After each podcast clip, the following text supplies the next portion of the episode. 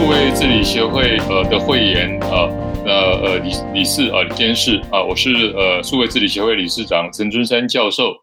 那我们今天非常幸运能够请到智慧财产局的廖副局长来跟我们分享在整个台湾未来产业的发展那智财的定位跟它的一个发展的前瞻那么来让大家所有的上市贵公司所有的产业都能够抓到怎么样成长的引擎，尤其从智财的引擎那廖副局长，我想跟您请教，就是在目前智慧局我想大概都有很多的数据包括专利的申请包括营业秘密的发展。对。那在你觉得台湾的产业是不是在这几年来利用专利跟营业秘密那是不是已经都在这个强化当中？那如何来强化这些发展成为企业的优势跟劣势？不晓得廖副局长有什么指教？是。好，我想谢谢陈教授还有协会的各位先进。我想今天接受这个访问之前，首先我要表达对陈教授的一个敬意与谢意啦。我想陈教授带领着工业局、智策会科发所创意中心，还有当时我们去拜会政企局，那也很谢谢政企局愿意把智财纳为公司治理一个重要的一个指标。我也先讲一下我的感受。我82年就进智慧局服务，那其实将近20几年的时间，我很明显感受到这两年 IP 智慧财产权真的动起来。那我觉得这在陈教授还有工业局还有智慧科发所的努力之下，我们真的看到这样一个很好的一个进展。我首先先表达我的敬意跟谢意。好，那我想我们就回到刚刚陈教授所讲的这一个题目。刚刚陈教授也特别提到数据的问题，那我就先从整个专利的申请量跟陈教授还有各位先进做一个报告跟说明。其实这几年来，我们台湾的专利有发明、新型跟设计，那我们先聚焦于发明专利的申请。那其实以台湾这5年来发明专利的申请量都差不多在4万7千件上下的波动，不会超过1000件，整体而言还算稳定。那即便去年跟今年受到疫情的影响，我们的件数以今年来讲又会比去年多。我觉得这是很可喜的现象，这也表示很多企业界不管是国内国外就看上台湾，都愿意在台湾这个地方插旗，那也表示我们在智慧产权方面保护应该是做的还算周详。那再来提到就是说，企业到底在应用专利跟营业秘密之间，我这边也顺便分享一个数据。台湾整个专利的申请，发明专利的申请，国内前3大，我想前10大几乎都是 ICT 的产业。那我想国外在台湾的申请也都是 ICT 产业，那也就是有一个群聚的效应。台湾话讲的挖翁不挖水。假设有更多的企业在台湾申请专利，相对的整个一条链、一条龙的服务过程当中，也会更多人在这个地方插旗。那我们马上接到就是以台积电为例，我先做一个说明，就是说台积电它这几年来将近10年来，整个在台湾专利的申请都是永居第一位，以2020年来讲有1096件左右。那我这边我想就给各位先进做一个思考，也就是说台积电在整个专利申请1000多件，但是我们可以想象到台积电今天之所以可以成为护国神山，在全球有一个很重要一个角色，它的 innovation 它的创新绝对不止1000多件。由此我们可以推，相对的它很多技术上的优势应该会在于所谓的营业秘密来保护。那整个我们想智策会科发所创意中心也做过一个调查，那以台湾来讲，整个企业对 IP 智慧财产权的重视，我想以它2019年有一个调查报告排序来讲，是营业秘密、商标跟发明，而且差不多8到9成的企业认为营业秘密是相当重要的。那我这边在讲，在专利跟营业秘密之间，不管是如何选择跟如何应用，我举一个例子，在台湾来讲，我想以中台湾智慧机械来讲，那以这个所谓的手工具来讲，手工具我想它的扳手，以扳手的角度，这外显性的可能需要透过专利来保护，但是以它本身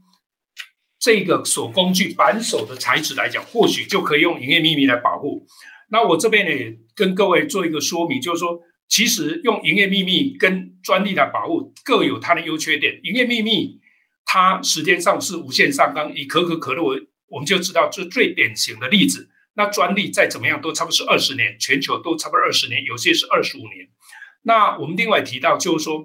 假设今天你侵犯到人家的专利，即便你的创新跟不是剽窃它的，你只是 copy， 那都还是有一个会有一个侵权的一个概念。那假设今天营业秘密人家假设是用逆向工程来还原的时候，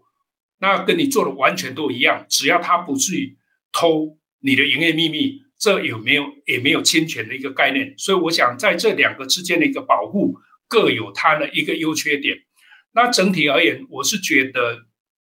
两者之间应该可以透过你们公司里面有 IP 的人员透过一个解析，这两者营业秘密跟专利绝对不是互斥的，甚至可以相辅相成。比如说我们曾经就看过一个面膜涉及到营业秘密的案子，那这个案子里面我们就很清楚，我们后来去看它整个案子一个发展，面膜的外观形状因为它是外显性的，很容易被人家模仿，所以面膜外观形状它是透过专利来保护。但是面膜里面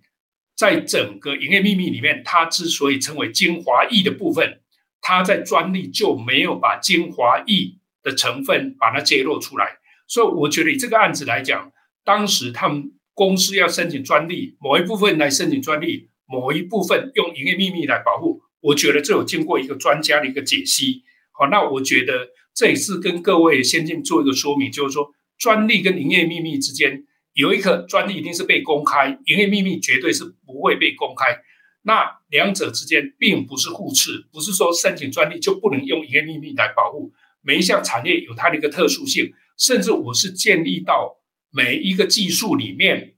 透过专家的解析，哪一部分该当用专利，外显性用专利来申请。那只要涉及到所谓的配方还是参数的部分，或许这该当是用营业秘密来做一个保护。好，我想在这部分从整个一个你的技术不管是用专利跟营业秘密的布局当中如何运用啊，我再用整个优势跟劣势之间做一个分析。那我还是要跟各位做一个说明，就是说整体而言还是回到从产业跟每一件技术之间做一个解析，那应该从中就可以厘清出来哪一部分该当用专利来保护，哪一部分该当用营业秘密来保护。我想就简单说明到这个地方。是非常谢谢廖副机长啊。我想第一个提到我们过去借由公司自己的评量啊，那导致很多上市会公司的高阶董事会能够重视IP 啊。那我个人一个小小的贡献，也非常感谢智慧局啊，在这个过程大家是一个很好的伙伴啊，所以创造更好的结果真的是一个伙伴关系啊。那第二个是在制裁跟营业这个专利跟营业秘密而言，我想现在所有的企业啊，对营业秘密跟专利大概都慢慢能够掌握啊。那像台积电而已，专利可能是1000多件或数千件，但是营业秘密可能是1万多件，啊，两个都有一些在个案的技术去做判断。廖副局长也跟您请教就在美光跟联电这个案子，在部分的媒体报道真的给我们一个很大的这个感想啊。因为如果当初的美光球场的金额啊，可能都超过联电这个公司的市值啊，就是它整个股份数啊乘以这个股价啊，所以当初引起很大的一个震撼啊。后来大概是一个很不错的结果，就18亿啊，根据媒体的报道18亿来和解啊。那这中间就显现台湾的企业啊，就在营业秘密或者是在员工的聘雇跟流动啊，那这个部分事实上有改进的空间啊。那廖副局长就这个案例啊，那当然我们不是针对完全这个案例，而是针对未来台湾科技业的发展，从这样的案例里面我们可以学到什么，那怎么样能够来做一些改进？廖副局长是。好，谢谢陈教授。确实我想美光联电案不只是震撼台湾，我想全球都在关注这个案子。那我再分享另外一个案例，回到台湾本土 100% 本土的案例，就是先进光跟大立光。大立光4位几个同仁带枪投靠到先进光，那这个案子其实我们就中间就可以很清楚知道，他带走了营业秘密。那这4个人到先进光以后，不只把他带走了营业秘密偷走了，他更把他拿来申请专利，因为我们知道专利是一定要需要公开的。那言下之意，他就希望把他带走的营业秘密把它公开，营业秘密一旦公开就不再是个秘密。那其实这个案子后来我们再去，不管是从观察呀，我们后来得知，就是从营业秘密侦办的过程当中，甚至知道先进光这4位同仁不止把他偷出来营业秘密申请专利，后来把这个已经获准的专利，他又请稻草人，也就是委托事务所。那这个事务所的人是一个人头，是经过先进光委托的。那后来就是他从缴费的一张收据里面勾稽说，原来他们自己把它偷偷拿去申请专利，后来又派所谓的稻草人，他们的人头又要把它举发掉。也就是说，玉石要俱焚，不止把营业秘密曝光，又要把这个营业秘密变成专利的东西，又要把它无效掉。这真的是很多一系列的很有故事性的。那这个案子我想在台湾他后来求偿到 15.2 亿，我想这也是破台湾很多的一个记录。我想这也先跟各位分享一下营业秘密的一个重要性。那从这个点，我想我就要切进来一个点，就是说在一个公司来讲，怎么去加强保护。其实第一个，我想公司最高阶层应该是要明确的宣示跟支持。我想做营业秘密，这绝对是需要花时间跟成本的。那假设最高阶层没有支持，没有声明，政策的声明，我想下面可能也是听者就是渺渺。那在这个地方我们也举一个例子，有些公司我想不止你进去所有的东西你可以照相的东西缴出来。那我想即便在这个情况之下最高阶层都要来支持的时候，你连最高阶层你可能连 USB 都不可能带进去。那我想营业秘密要保护绝对有它不方便的一个点，但是整体而言在最高阶层一定要有政策的声明跟支持。再来我想对一个公司来讲，你可能稍微要盘点一下你那个机密的一个资讯。假设不盘点的时候，你根本不知道你哪些是秘密，那秘密放在哪个地方。那一旦盘点出来以后，我们觉得你还是要做一些分类跟分级。那我们可以很清楚知道，我想在整个公司高科技的公司也好，甚至传统的产业也好，你对你整个公司的营业秘密透过分类跟分级以外，让每个同仁可能都只知道他部分的营业秘密，部分的技术，部分的 know-how 而已。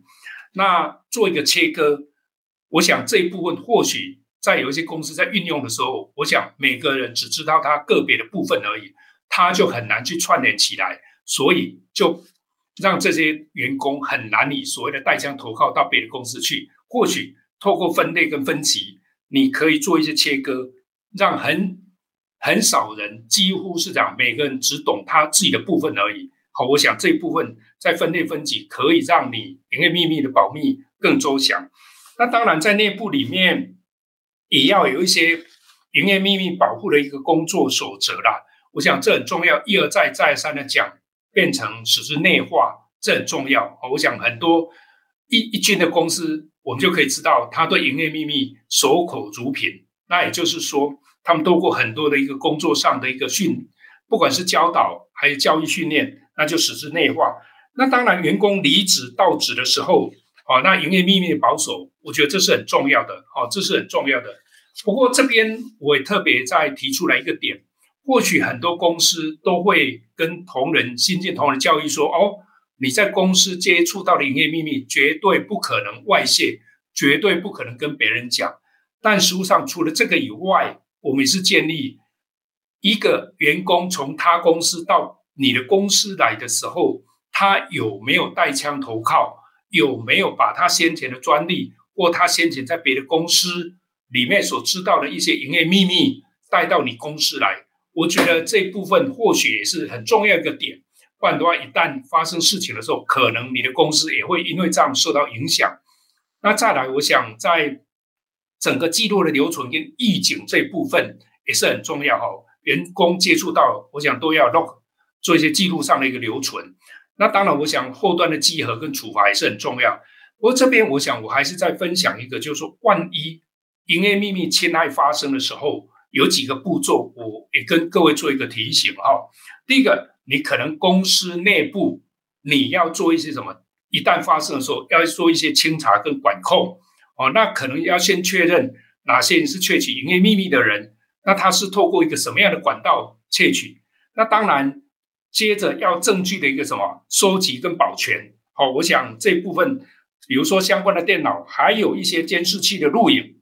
哦，我想这部分也要做一个很快做一个保全，不然万一被他洗掉的话怎么办呢，对不对？好，再来有提到一个，就是说你要提起告诉的时候，营业秘密告诉的范围，我想基本上可能也不见得所有的东西你都要去告都会成立，那我想就挑一些比较重要的哦，可达成目的哦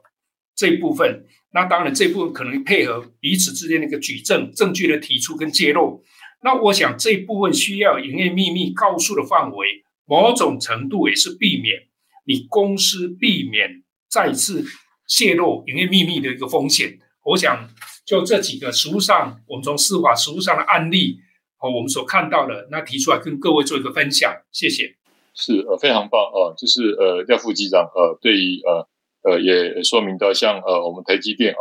收入的 10% 是做研发那个收入大概是上兆那这个来做研发，那只有 10% 是专利，其他的都是营业秘密所以营业秘密真的非常重要。那营业秘密的管理这个不是台湾过去的管理系统所认知非常清楚的，所以所有的上市贵公司就这一块应该要建立一个明确的规则CEO 的一再的宣示甚至说很好的这个分类那我想不论从保护自己的资产，或是我们员工的进入我们公司其实也要做很好的管控，在事件的发生也能要做很好的案件的处理的模式那廖副局长，我想一个就如同一开始所讲的台湾的上市贵公司这几年因为智慧局花了很大的精神，那第二个也是我们在公司治理的结合，这两个事情大概已经能够把 IP 成为一个重要的一个公司的管理系统，甚至成为 CEO 觉得董事会非常重视的议题。你个人有没有感觉在上市贵公司的制裁管理还有哪些应该可以再尝试来强化？那我们智慧局是不是有一些这个资源能量那也能够帮助上市贵公司能够持续改善它的制裁管理？是廖副局长。好，谢谢陈教授我想这一块我就跟我们比较有关系，直接上因为我们主管专利商标著作权那因为著作权就是一个也不需要登记它创作主义，我就先切到商标需要申请核准的，还有专利需要申请跟核准。我现在很快的稍微谈一下商标的部分我想整个时代在进步商标对一个企业来讲现在可能不宜再停留在只是刚开始查明，还有查明的开始申请跟异议，这是所谓的一个静态的一个智慧财产权我想这一部分或许建议就是需要融合整个企业目标，融入企业的活动商品的一个运作我想这一部分或许你除了商标的命名以外，你也需要公司内部人员形成共识，还有商品名的一个评估跟拣选那我想在申请跟不申请之间都要做一个考量。接着万一发生侵权，不管是侵犯别人的权利或被控侵权的时候，那这部分要怎么去一个处理的方式，我想这部分都有值得各位来做一个思考那这边我更想要建议的就是说，其实从商标量化上数据上或许也可以预测整个商标的产品跟市场一个变化，那这一部分也可以用来调整整个一个商标的一个策略。那实务上我想不管是两岸之间甚至在台湾之间，商标的抢注是一个很严重的事情，所以我想各位假设有商品的时候应该就提早把商标做一个准备跟申请，不然你一旦被抢注的时候，我想你要花很多的不管是诉讼上的资源，人力上的一个浪费，我想这一部分实务上发生很多，站在我们主管机关也做这样一个提醒。那接着我想要回到一个专利的这一部分，那其实我想在专利的部分，在现在我想在刚刚有提到过，在工业局的一个努力，好，那资策会科华所创意中心他们长期以来就 TIPS 里面就把公司治理评鉴的部分把 IP 纳为一个很重要一个指标。那我想在把 IP 纳为一个重要的指标，我觉得这是一个手段的，目的应该是在于透过整个 IP 协助公司转型跟成长，转型跟成长。我这边分享一个 IP 到底重不重要，我想各位我们都有做到一个手上，我想持有 iPhone 的人是很多，手上 iPhone 的人是很多。那先前我们就看过一个报道，其实当时人家做过一个统计， iPhone 7 32GB 的这个手机，其实整个统计起来它的成本约220几块美元而已，台币超过6300块，但是以当时售价可以卖到24500多块，所以我们稍微算了一下，它的成本超 27% 不到 30%， 那我想就可以知道 Apple 是赚了很多，它赚了很多，这就是一而再再三形成一个正向的一个循环，可以让它不断的创新，获得高利率，它赚的真的是智慧财。那以 iPhone 7我们刚刚提到过，大家知道我们台积电晶片代工也达到27块，算很多了。那我想鸿海的组装赚5块钱，但是相对比起来都比 Apple 赚走的都还少了很多。好，由此我们就可以看得到为什么 IP 智慧产权是一个这么重要。那我这边也分享一个小故事，有时候我在一个会议当中，有一个做汽车零件的，那他说他做了一辈子的汽车零件，他也希望透过资策会创意中心 TIPS 的一个辅导。那我就问他为什么，他跟我讲说他现在是第3，很快追到第2了，那他有雄心希望拿到世界第1，但是他觉得他企业要转型的过程当中就需要靠制裁的一个什么协助他脱胎换骨。我想这是我个人真的碰到两个很重要 IP 很重要，这是实质面的部分。那接着我想我要谈到，因为我本身我想我进智慧局我是从专利审查官出身，我对专利这一块还是有我的乐趣，我分享在整个专利我从审查的过程当中跟业界的接触，我的一些经验给各位做一个分享。第一个，我想你公司要发展什么样的产品，各位都在整个企业在这个产品上应该是有经历过很多一个经验，在产品它未来一个走向，我想各位都有这一部分的限制，所以产品的走向选择哪一部分产品来做未来公司的发展，这部分我就先不谈。那一旦公司选到产品之后，我这边是觉得在研发之前，大型的公司或许你应该做一个什么专利地图，我想专利地图跟专利布局对公司未来产品的走向跟发展，你专利怎么去插旗，怎么去围地，应该是个很好的一个什么一个guide，一个指引，一个很好的 roadmap。 那我想专利地图这是很耗费的，确实需要一笔很大的经费。那假设在最起码我觉得公司你在做今天研发之前一定要做一个检索，免得做出什么一个 me too 的东西，不然的话也有很可能你做出来的是一个侵权的一个物品，侵权的一个物品。大家可以理解当时2011年的时候 Apple 告 Samsung 的时候，那有3件发明专利，3件设计专利，那其实当时在2012年宣告市场 10.5 亿，第一次判别是 10.5 亿，经过多年的缠讼到2018年总算宣判降为 5.4 亿。但是大家可以理解在过程当中Samsung 不想花了多少的一个什么诉讼的一个费用，口袋真的要够深。言下之意就是说，假设你做一个 me too 的东西，甚至侵权的东西，你付出的代价远高于你可以拿到一个收益。那在这边我想再接着我就要跟各位做一个报告，就是说在参与研发的同仁，我想保密这是一个很重要，回归到刚刚类似营业秘密的一个概念。那至于研发的成果，研发的成果到底是提出专利的申请或营业秘密的申请，我想假设你可以在提出研发之前你就有这样很好的 roadmap， 那我想这部分当然是有答案的。那假设一时还找不到答案的时候，我给各位一个建议，或许你可以先把它归注营业秘密，再去检视说这到底是营业秘密还是有些部分，就如刚前几题所谈到的，这个技术是一个外显性的，那你就可以把它丢为什么专利来申请。好，那透过这样子比较精细的一个抽丝剥茧，接着你的专利你要申请哪些国家？我想专利的申请国家，第一个你产品，因为专利是属于属地的保护主义，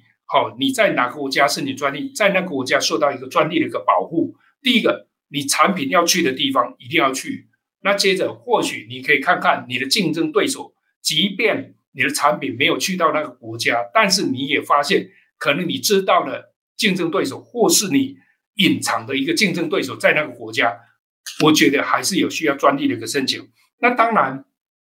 拿到专利以后是不是真的就每年缴年费，你每年缴年费没有去 review 你专利到底要不要维护，这个时候可能是不是一个，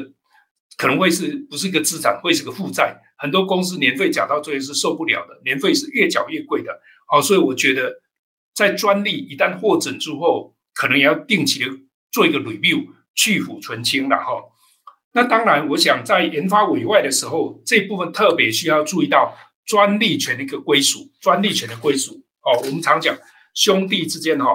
彼此做生意的时候同苦容易共甘难，假设权利没有讲清楚的时候，万一获取权利的时候会为了一些权利的划分产生很大的纠纷，大家宁愿丑话讲在前面。那接着我想假设各位企业有做产学合作的，我想这一部分也要跟各位做一个特别的一个报告跟说明。你有产学合作的，你可能要特别留意你合作的对象教授或他的指导的研究生会不会把你的研究成果拿去发表在学术论文，这实务上都曾经发生过的。那你研究的成果要公开之前一定要经过很精准很严谨的一个检视。那当然你后端的一个专利的一个授权跟运营的部分，这也是可以透过专利，有专利以后除了自己用在自己的商品，你也可以透过一个授权跟运营，我想这对你来讲都是很重要一个收入。那当然可以的话，公司内部的提案你可能也给你们一点奖金，重赏之下必有勇夫啦。还有我想实务上告诉我们，有些很好的发明是因为你公司内部研发人员跟专利商标事务所之间沟通产生彼此之间讯息的传递失真了，那他可能帮你写得到位，写错了没有写到位，写得偏了。那我这部分实务上我们在专利审查过程当中时常发现这都是会发生的事情，所以我觉得应该也要合作的事务所之间可能也需要好好的一个检视跟稽核，这样才能保证你所提出的专利的技术它可以帮你写到最到位的。那我想这边陈教授也提到，我想在我们智慧局来讲，我目前来讲我们辖下有个专利检索中心，比如说刚刚提到的你在研发之前要做一个检索，或是你要做专利地图的布局分析，我想这部分我们的专利检索中心可以提供这样服务，它是100%的一个公法人，我想在这一部分它检索到了一个前案，它绝对不会盖牌。还有我们的审查官，这几年来我们的审查官也深入产业学研机构，我们可以为产业学研机构做一些客制化的一个授课。当然我们的专利商标著作权我们也开设所谓的联合门诊。那我想这部都是我们智慧局跟专利检索中心可以提供的服务。那以上做这样的报告跟说明，谢谢。很棒这个廖副局长几乎也为民服务啦，为民服务啊。不过我想到第一点非常重要，就是企业可不可以借由IP 啊能够这个升级啊，脱胎换骨啊，从过去一个制造公司啊变成一个制裁公司啊，那这个中间所产生的价值啊绝对是不一样啊。那所以公司不断要问自己你的未来是一个什么样的形态公司。我想 Apple 大概是一个制裁公司，这个 Disney 大概是一个制裁公司啊，它本身的这个收益啊，那可能部分啊来自于 IP， 它整个营业的自由也来自于 IP 啊。那第二个，大概 IP 本身的管理真的是需要很细的专业的系统啊跟这个领导。那第三个，刚才廖副局长也谈到其实我们智慧局在这几年也真的积极啊，有这个检索的一个中心，也有一个服务中心啊，所以我们期待啊，我们产业的提升有智慧局啊，那真好啊，我们共同来增长。那今天真的收获很多，我们从营业秘密啊跟这个智慧财产权专利的分配啊跟这个，然后再谈到整个几个重要的案件啊，在营业秘密我们可以来做一个很好的规划，也来避免员工的录用产生争执。最后上市贵公司在整个智慧财产权的管理其实应该把它当作一个脱胎换骨的机制，建立一套很好的管理系统。所以过去台湾上市贵公司对智慧财产权不够重视。我想经过大家如果听过这个 podcast 之后，应该有一些这观念跟价值跟策略改变。今天非常谢谢廖副局长，谢谢廖副局长，是，谢谢陈教授，谢谢。